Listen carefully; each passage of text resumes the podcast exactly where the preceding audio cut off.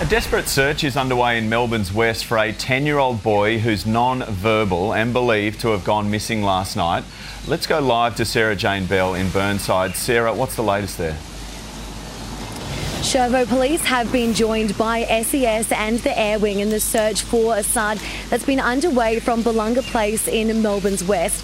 Emergency services have set up not far from the 10 year old's home where he lives with his parents and his siblings. Now, there is a grassy patch there that leads down to Kororoit Creek, and that's where dozens of emergency services has, have been scouring the grassland for Assad.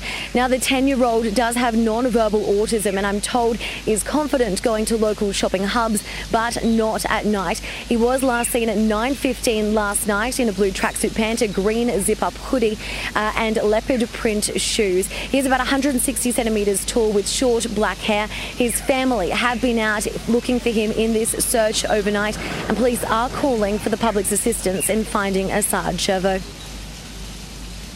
Yeah, if you have any information, please let the police know. Thanks, Sarah Jane.